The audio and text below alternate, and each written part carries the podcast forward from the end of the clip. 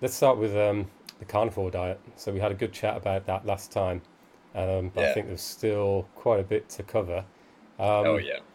So I think you've got into this diet and explored it more than probably more than most, uh, certainly more than most of the people I've spoken to. Um, but what was the, the genesis of it? What actually got you interested in in it in the first place?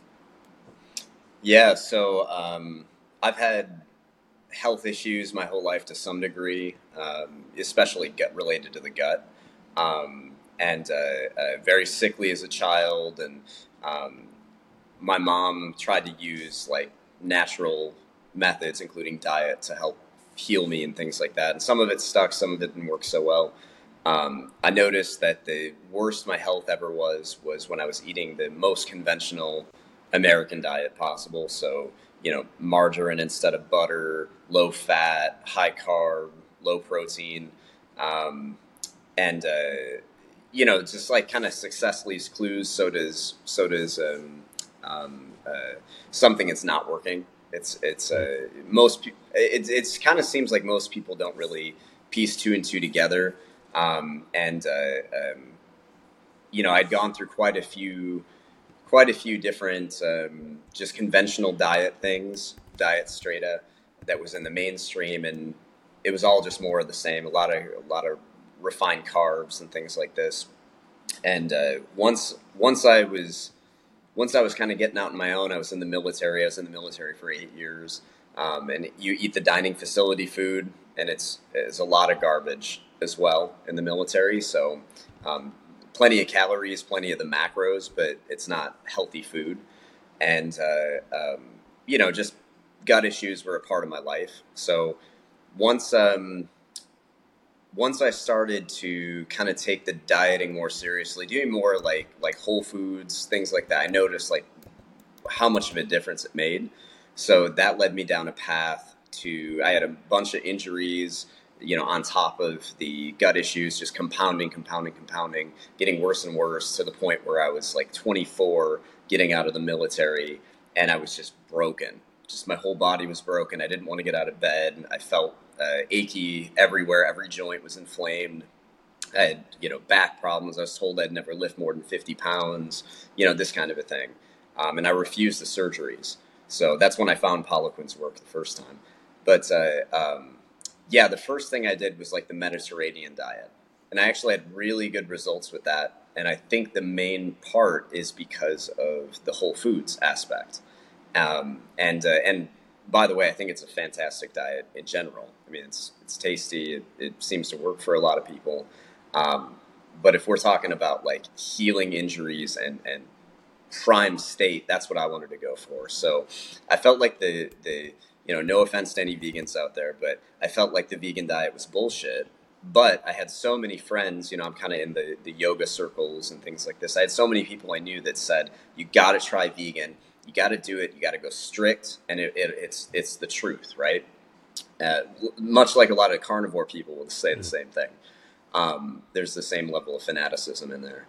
Um, so I tried it. You know, I, I, I slowly worked my way in. I was doing vegetarian, um, I tried uh, pescatarian. I like I did every little variation of that. Minimum 30 days at each one, sometimes 90 days. And then once I arrived at the vegan diet, I, I couldn't even finish the 30 day experiment because my health had decreased so rapidly um, to the point where, I mean, I, I literally felt like I was dying. Um, my injuries were getting worse. Everything was getting worse. So um, during that period of time, you know, I was only working a couple months out of the year uh, just working just enough so that I could sustain um, my healing journey.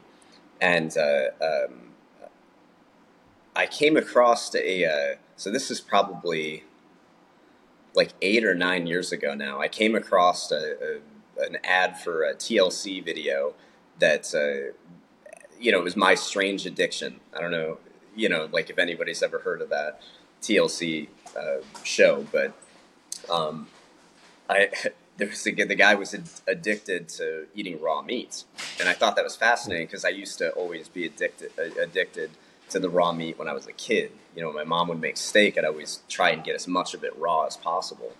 and uh, and so it piqued my curiosity, and I was just about ready to be done with this whole vegetarian thing, anyways. And uh, and that, that's the first time I tried it. And even though I didn't do it correctly, I didn't eat enough. I didn't eat enough fat. I didn't have enough salt. Um, it still was just a massive improvement.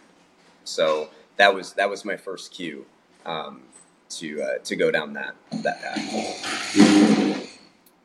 How long was it before you started seeing some benefits from it? Uh, I would say within a couple of days, I started to notice a difference. Um, I just, I felt, uh, so the first night I slept really well, slept better. I felt uh, full. I think a lot of it was just the fact that throughout all the vegetarian, vegan, you know, over the course of that better part of the year, you know, I'd really decreased my health so much and I had, I had declined so much of the, the nutrition that was holding in my body and in my bones to the point where you know I was really feeling it, and I just I was just absorbing the meat like so fast. So to be clear, so, at this point, were you just adding meat back in, or had you gone completely carnivore? No, I just point? yeah, I just went overnight strict, like uh, as right, strict as I could, mm. um, and uh, yeah, the first time I remember like because I, I, still had a bunch of stuff in the in the fridge, you know, and I had this bag of apples in there, and I was staring at that apple. I was like, like my precious, you know, Gollum, like just just thinking about, mm. and that's that's kind of an interesting thing too because I don't feel that way with meat. Um, meat is just like a something to sustain you. Um, I've never felt addicted to it. I enjoy it, you know, while I'm eating, I'm, I'm having a good experience, but I don't ever like go, oh, you know, like like if you, you smoke a joint or something, you get the munchies. You don't ever go like, you know, oh, I gotta get meat. Uh, you know, you do that with sugar. So that was that was very telling as well. So I was like, I really gotta I really gotta be disciplined and stick with this because um, you know it's only thirty days and it's not going to kill me. And 30 days with zero sugar, including fruit sugar, is not going to kill you. So you might as well try it. Um, but yeah, after a few days, you know, my body had acclimated, and um, yeah, it was just running on all cylinders. So. Mm. So, how about the pain that you're experiencing from the injuries? Um, did that mm-hmm. clear up really quickly? Yeah, I started noticing a difference within a few days. Um, I, I didn't get full full relief. Like in my knee was really bad. They said that um, you know I had connective tissue that had completely separated. So there was like like in this knee there was two little lumps on the sides here. I had you know a lot of issues with the meniscus and uh, even the, the anterior cruciate ligament was partially torn. Um, and, uh, and, you know, and they tell you, what do they tell you? They tell you that you're never going to be able to regrow that connective tissue. It's just not true. I mean, there's anabolic properties uh, in there though until you die. You can produce stem cells until you die.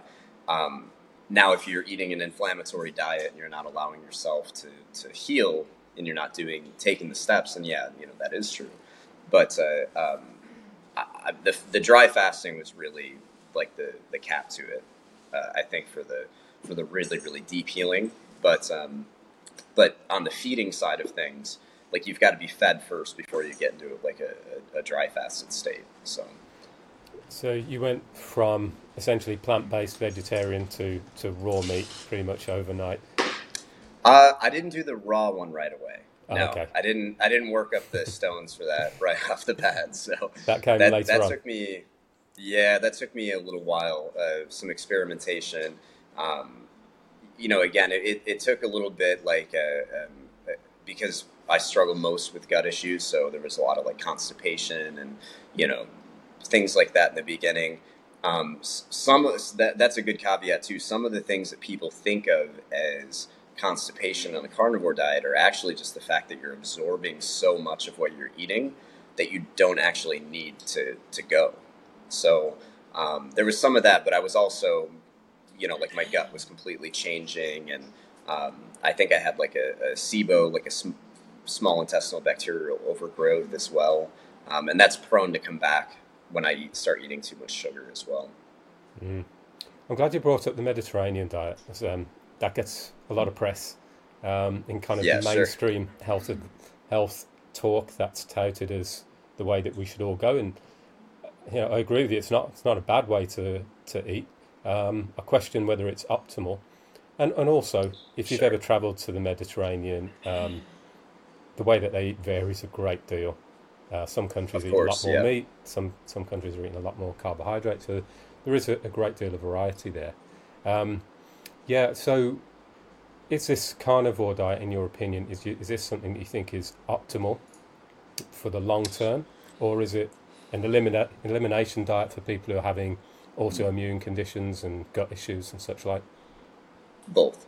Yeah, I think um, I think there's uh, quite a number of people, especially in Western countries, you see it, um, where people have eaten all this genetically modified food for their entire lives, so much processed food that they've essentially um, created like complete dysfunction in their stomach in their gut. The ecosystem inside of their gut is just totally screwed, and uh, um, you know, there's people that uh, have been on this diet for like 20 plus years and they'll they'll maybe try an experiment where they add in some normal foods and catastrophic results so there th- you know and you could say well that's because now they've gotten rid of all their bacteria and blah blah blah and that's there's probably some truth to that but there are there are people who um, you know have gone for years at a time strict and then they they go back to a normal diet and they don't have any of the same issues i think there's people with such severe autoimmune disease uh, that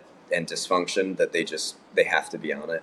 Um, you know, they they've you know, I mean, who who knows? Like, I can't know that for sure, but I Mhm. think for certain populations, yes, it's it's very optimal.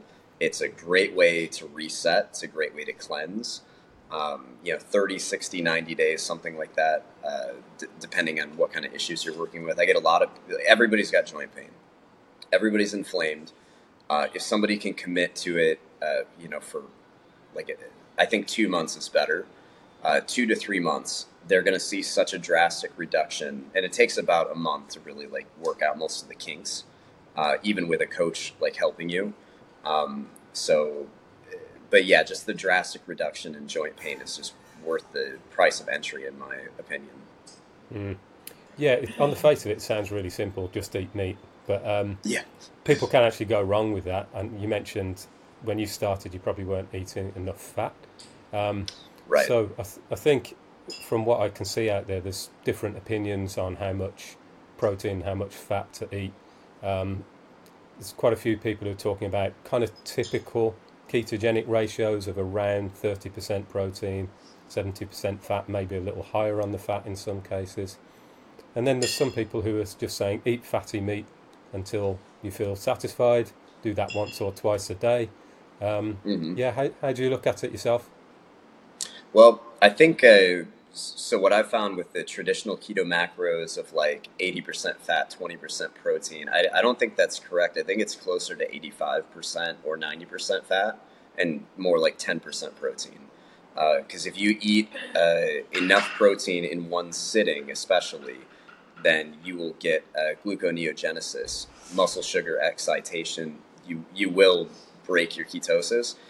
Of course, for most people that's not an issue because most people don't have epilepsy and they don't have the same you know maybe they don't have cancer or something so they don't need to worry about that and they go right back into ketosis anyways. But uh, for somebody you know or children that, that are having epilepsy or somebody that has cancer you're going to want to stay in ketosis as much as physically possible which uh, you would want to keep the protein lower. Um, but uh, uh, as far as that goes yeah the 70-30 is what most doctor like Anthony Chaffee is a really good resource. Um, they'll recommend that because it's it's so simple. It's a one to one. You know, if you're 200 pounds, you know maybe you eat 200 grams of protein and 200 grams of fat, and you, like and then then you just kind of tweak it from there.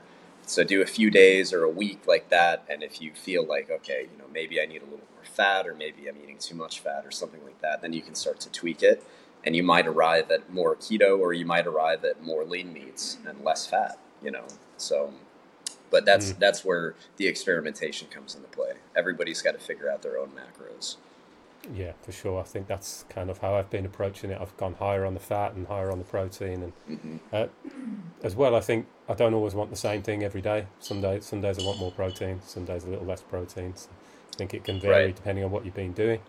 So, um, how how do you get on when you're speaking to clients about this? Is um, how do you broach the subject? Are people open to it? Yeah, it's mostly uh, like with the clients that I'm meeting on a regular basis. Um, I just kind of throw it out there, and again, if when it was like seven years ago, six years ago, when I was starting to bring this to people, I mean, everybody was like, like you might as well have said the Earth is flat or something. Like mm. people look at you like slack jawed, like, what are you talking about? Insane, you know. Mm. And uh, um, yeah, I didn't have I didn't have a massive amount of success convincing people, um, but uh, uh, you know, as time's gone on, there's more and more people. There's a there's a, a, a plethora of information out there as well, and uh, um, it, it's just slowly every time. I would say the the most people that I get are from like Facebook. You know, I'll put out a post on Facebook or some social media and I'll just say like, "Hey, here's what I'm eating right now," because I, you know, I try to do this at least once a year, twice a year is, but like really, really, really strict. And uh, and whenever I do that, I have pictures that um, you know that helps a fit, fitness influencer's business quite a bit is is showing how shredded you can get, and uh, it, it's stupid easy. Like for people that want to get, I mean, it's just it's so ridiculously everybody's complicating it. Just don't eat carbs carbs make you fat. That's just that that is what it is. You know that that's there's no two ways around it. The less carbs you have, the less fat you will be. so, mm. um, um, but uh, but uh, yeah, so that's essentially um, what I've arrived at is uh, uh putting out posts on Facebook a couple times a year. Uh, at the moment, I, I think I've got around 45 people that I'm coaching on the side, just like you know, they're sending me questions and I'm just kind of helping to direct them towards their goals, mm-hmm. um, which is insane because I've usually only had like four people at a time. Yeah, it's probably getting out into the general zeitgeist a little more, um, so it's less of a challenging subject to raise with people. Where did um, Raw Carnivore come into this?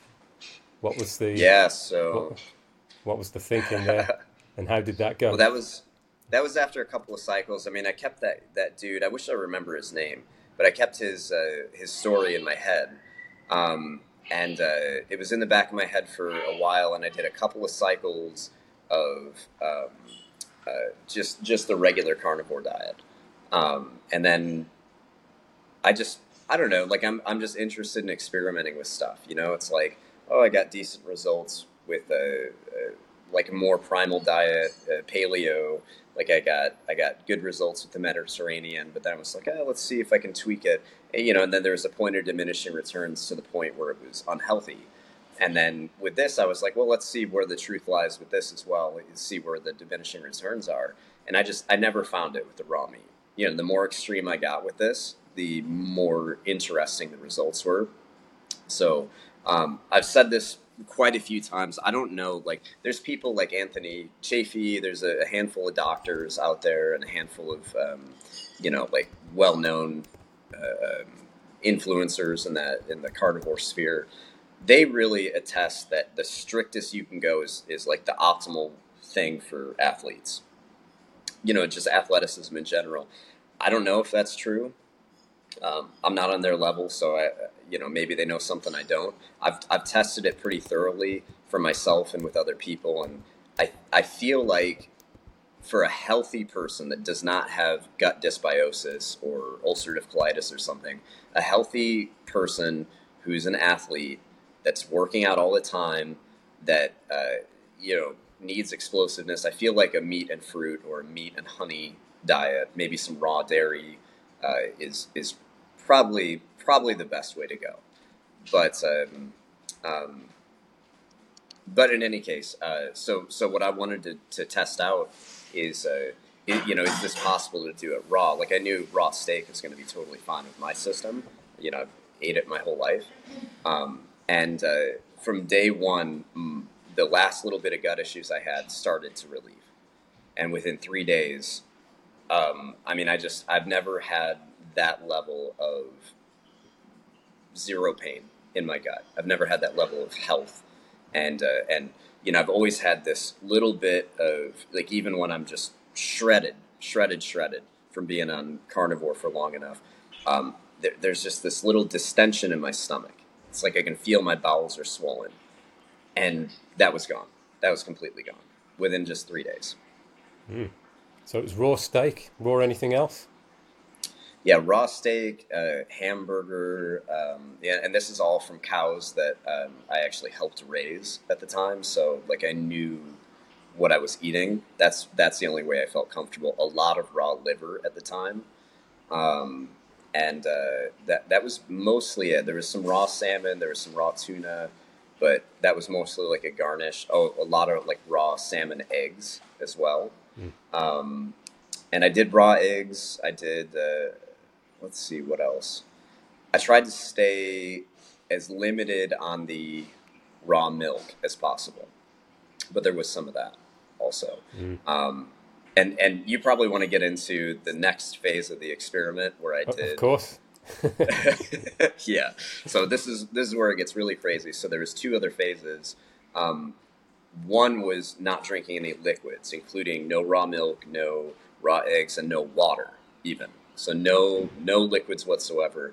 Um, I came across a few channels where people were saying that they didn't need water anymore, and uh, and I, I always remain skeptical but open minded, and and I'm trying to believe people, but at the same time, people will say things just to be like, you know, grabs grab your attention or you know try and glorify what they're doing so that they can sell you something.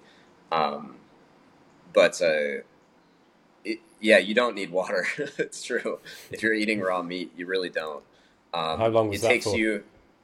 Well, so it took me a few days to really acclimate, you know, and I, I allowed myself to drink a little bit of raw milk and some raw eggs in the beginning, um, and but just for like four days, and then there was a 17 day stint, and I could have kept going, but uh, you know, I pretty much had proved it to myself, and um, you know, and then drinking water was a, a, strange experience afterwards. But I did 17 days without any liquids whatsoever. And there was probably half a dozen times throughout that process where I got really, really thirsty, but not to the point where I was like, oh, I have to drink something. And I felt great. I felt really good. In fact, I felt so, so good. Um, like one or two, one and a half, two years prior, I had broken my ankle in six places um, falling, you know, I fell off the ladder, landed incorrectly from really, really high up, and I had this uh, kind of metatarsal sticking out of the side of my foot. It was all warped, you know, like I didn't, like I just let it heal naturally, and uh, uh, you know, and I was just used to that. But ten days into that raw meat experiment, I just shifted onto that foot while I was prepping, and it just popped right back into place, and it's it's been fine ever since. so uh, little things like that, you know, my gut being better, my brain firing in all cylinders. Um, the bad part was I got so ridiculously skinny. Um, hmm. My normal amount of muscle, I felt fine. Uh, you know, I didn't. Oh, oh, and and salt. So normally with a carnivore diet and a cooked meat, you have to have a, a lot of salt, um, quite a bit, more than you might think. Uh, you want to salt the meat. You probably want to put salt in your water. Um, you can have too much, but it's it's really hard. It's hard to have too much. And within a few days, salt started tasting toxic to me, uh, and I stopped salting the meat, and and it was very strange. but um, um, I don't know what the reasoning or what the mechanism is, but it's it took a little while afterwards to get used to eating salt again, to get used to drinking water again as well. Um, but uh, but yeah, I mean, it kind of makes sense a little bit because you're not going to have salt available all the time in nature. You're certainly not going to have like water in nature all the time. You know, not at your beck and call. You're not. You're probably not going to be drinking a gallon of water. In, you know, even in the jungle, per day. So it you know it got me thinking. It's like something. You know, something's something's missing here. If we're really talking about like like being natural or something because none everyone that's speculating like we've never lived in nature like without even you know without shelter or without tools or anything like that so so we're all kind of speculating mm. but i, I thought that water, was interesting yeah i find the water thing really interesting because in the west yeah. we're all talking you know talking about hydrating all the time. If the temperature goes up slightly, make sure you hydrate. But I, I watched Right. recently the the Food Lies documentary series where they they visited various tribes in uh, in Africa who are living a pretty uh, kind of unchanged way of life. Um, they spent some time with the Hadza, where they live, very arid. Um, Yes. they're out. Uh, they tend to drink, from what they observed, they tend to drink first thing in the morning, have a little drink, then they go out, they're hunting all day, they're on their feet, they're moving a lot, and then they'll have a little bit to drink later on. So they're out in this extreme heat. So, yeah, Right. I, I guess, you know, there could be genetic differences because that's where their ancestors have been for forever. But um, it is interesting to see that people can be very active in very hot weather and not Yeah. really appear to need a lot of water and, and seem to be pretty healthy on it. I Did think, you ever see the? Uh, I'm I'm sorry. Uh, did, did you ever see the Mad Max movie that came out like a few years back I did, yeah. with Tom Hardy? There's that part where he's like, "Don't become addicted to water, my friends." You know, um, I think there's there's some truth to that. Like, because I, I I've also done a bunch of dry fasting experimentation. Mm. I, I think you know you could say genetic, but it's also like you can change your genetics through your diet, through your actions. Um, y- you know, I, th- I think the human body is so adaptable um, to just kind of limit us. You know, like you can say, yeah, it's not ideal for a person with dark skin to be in the north, but there's a whole set of processes that will occur to adapt to that environment to where you can become you know it's Mm. not optimal but you you can you can you can do enough things to to make it almost like it's optimal um, Mm. you know and, and same thing with the water thing it's like yeah you know you can show me a million examples of people drinking more water and becoming healthier and having better but i can also show you examples of people you know like me who have done no water experiments and become healthier from that as well. Um, I think a lot of it is like, what kind of water are you drinking? You know, some people, there's a huge debate there as well. It's like, you know, the kind of things that I tend to agree with are limit the, the carbonated water as much as possible. Um, but it's like distilled spring water, well water. No, nobody in the right mind would drink tap water, especially straight from the tap. Um, there's pharmaceuticals in there. There's there's chlorine. There's fluoride. Uh, you know, used in the Nazi mind control experiments. People don't know that the fluoride in our water comes from Alcoa. It's an aluminum factory. You know, a series of aluminum factories, and they actually take the toxic uh, fluoride, so it's sodium fluoride, that comes off of the smokestacks, and then they ship that because they've got a nice little deal worked out with the, the water uh, treatment center, you know, with the government, where they, they say, well, you know, we got all these studies that show that fluoride is good for your teeth. Let's put it in the water supply. But in actuality, that's not naturally occurring fluoride. So it's Mm. a completely ridiculous point. Um, and in fact, it's really bad for your teeth. Um, and it's been shown to calcify your pineal gland. So you've got a nice little crystal in your midbrain, and uh, that won't be functioning at all. Uh, and, and your endocrine system is disrupted from that as well. So, so obviously, no tap water. So that's like this idea of like, okay, well, maybe some theories that I have as to why I felt so good and why I was so healthy without water and on the raw meat diet is clearly I was getting enough of the water or enough of the, the liquid just from the interstitial fluid in the meat because I was okay. But not having the water that you know because even filtered you're not going to get everything out. There's still going to be arsenic there's still going to be lead there's still going to be very poisonous chemicals in your tap water if that's what you're getting your source from. So not having that in your diet really um, uh, i think i think that's where the, the, the transformation comes from. People don't realize how much crap is in the water they're drinking. Mm, that's a really interesting way to look at it. Um, could be similar in, in many ways to the carnivore diet in itself. Is um, maybe we don't need to, maybe we don't need to cut everything out, um, and maybe maybe vegetables and fruit in them in themselves are not bad for us. It could be all the stuff that comes along with them, because not many people are eating fully organic fruit and vegetables where they know, you know, the source of everything. Um, right. Exactly. So, yeah, I think that could be, in my mind, a large well, part. What about um, the genetic, genetically modified organisms? I mean, the GMOs in the West, especially in America, are just it's it's it's insane what they're allowed to sell as food here, and uh, you know, don't even get me started on seed oils, and they're basically cooking everything in plastic. If you go to a fast food restaurant, so you're just getting plastic lining your your intestines and just completely destroying your health.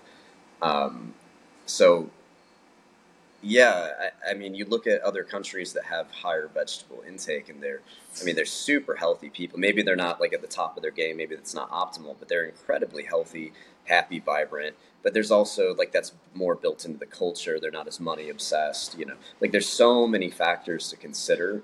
You know, it's it's not just whether or not you've got vegetables or not. I mean, you know, go by how you feel, but you're not going to know until you try it is kind of is kind of the the end of the story there. So, um, but yeah, as, as far as like an ultimate elimination diet, it, yeah, the carnivore diet's the way to go for sure. Yeah, I mean, if I was to try to argue against it, it's it's a very broad strokes approach. You're cutting so many things out. Um, mm-hmm. Possibly, we're cutting out more things than we need to cut out. Um, maybe some vegetables that you grew in your own yard would be different uh, to some vegetables that you buy from the supermarket. I'm pretty sure that they would be. Oh, infinitely. I mean, those mm. vegetables you eat from the supermarket, they're weeks old. Even if they're organic, they're sprayed with organic pesticides that in some cases are more toxic than the regular pesticides. Um, they're sprayed with ethylene oxide, which is cancer causing, and, uh, and that keeps them fresh enough so that you can eat them, you know, without, uh, without the mold and, and whatnot. But a, a, lot of times, you know, you, you get something from the store and there's mold on it already as well. So how much mold are you actually eating? You don't even realize it. Yeah, I think as well if you're um, growing your own produce in your own yard, um, the chances are you're not going to be eating the same things year round. Everything's seasonal. So unless you're using some kind of industrial practices, you're not going to be uh, constantly eating the same vegetable or the same fruit every week. And I think that's a big factor right. as well.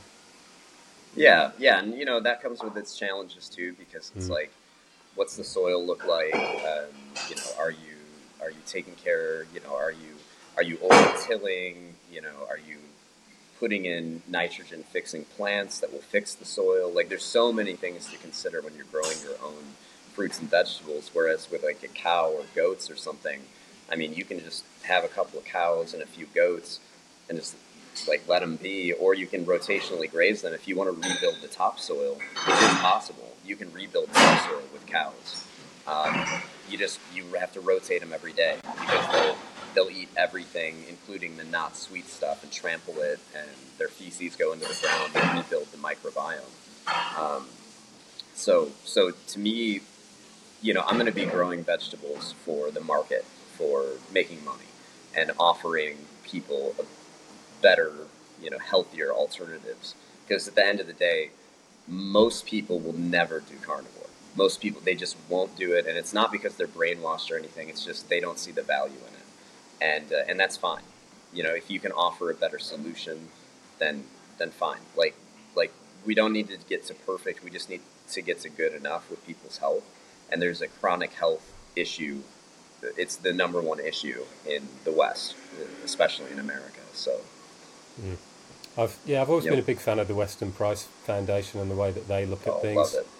Um, and they're not talking about carnivore; they're talking about eating whole foods. It's um, that's that's the main thing that I focus on when I'm working with clients: is are you eating processed foods or are you eating whole foods? And yeah, the right. the, the cultures that um, are including plant foods, which is most of them, um, they have ways that they prepare food that have been within that culture for a long time, sure. which most likely eliminates a lot of the problems with that particular food, makes it more nutritious, um, and a lot of that's that's lost in the West, isn't it? Um, so oh, I don't sure. think you know microgreens yeah. too. Mm. Yeah, it's, it's, smaller, you know, newer plants. Uh, you know, once they they break uh, through germination, they're they're more nutritious. There's like 40, 50 times more nutrition in a lot of these plants. Um, you know, there's even chem- like a cancer curing compounds in like a broccoli, you know, just like a broccoli microgreen, you know, just as it starts to shoot up within seven days, you know, you harvest that, and um, you know, a lot of people swear by that, and there's not as much toxicity in those. So it's like, you know, maybe as a garnish, especially, I don't think it's possible to get uh, for humans. It's not. It's not possible to get everything you need from vegetables, but you know, there's there's a time and a place for them. Look at Chinese medicine. I mean, the amount of herbs that they use to cure all sorts of diseases. Like, you know, I think I think there's a lot of dogma in the carnivore world as well, which is kind of funny because they're coming, they're fighting dogma, um, and then they're creating their own. But uh, I think that's kind of natural, you know, to each their own. But um, um, yeah, I, I, try to remain open minded with it. Yeah, I can see that you are. I think, as you said, it is normal, isn't it? When when people discover something new and it works well for them, they want to shout about it. And often we, we, gravitate, yeah. we, we, gravitate towards uh, simple solutions. You know, if we can find a yep. simple solution to a complex problem, it's very, very appealing. Um, yeah, exactly. let me ask you just one one more question, then probably make it our um, make it the last question. What what's yeah. the next experiment that you've got lined up? What you, what are you thinking of uh, trying out next? Well, um, you know, I didn't even talk about the rotten meat, but um, you know, mm. I am gearing up to do another one of those as well. Um, this weekend, we're going to put some in a jar. Um, I got one of my buddies who's going to do the raw experiment with me as well. So next week we'll probably start uh, raw, and then within two to three months, once that rotten meat is ready, you know, we'll we'll we'll either cap the experiment with that, or we'll we'll keep going if we feel really good. So. Mm. Okay, well, I think you set up a nice a nice teaser there, for, maybe for a uh, round. Yeah, yeah. We'll, we'll talk time. about the rotten meat next yeah. time. yeah, you can you can let me know how that's gone.